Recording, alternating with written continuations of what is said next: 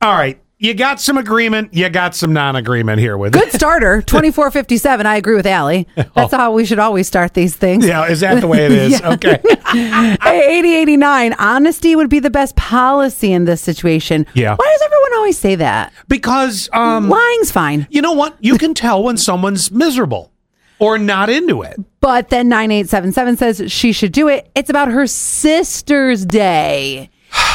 and now this this one will really get you.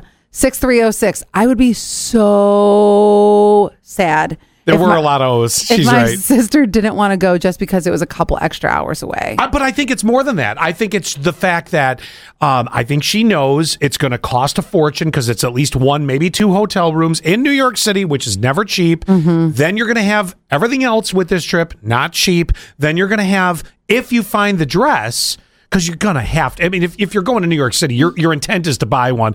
It is going to be 80 times more than anywhere else. You're talking money over memory, Scott, here. Mhm. I am. You're right. And 6059. I'd like to afford my next memory. this is a once in a lifetime moment to find that perfect dress. And last one, we'll wrap it up with send Allie with the sister and call it good. Oh, that's good. Yeah, you can be all excited about that. I'll be your new Oh, sister. well, no, even one more now. They said, suck it up. Uh, go to the city.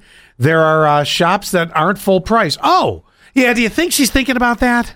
Probably not, no, but hopefully she finds something that isn't going to completely kill her.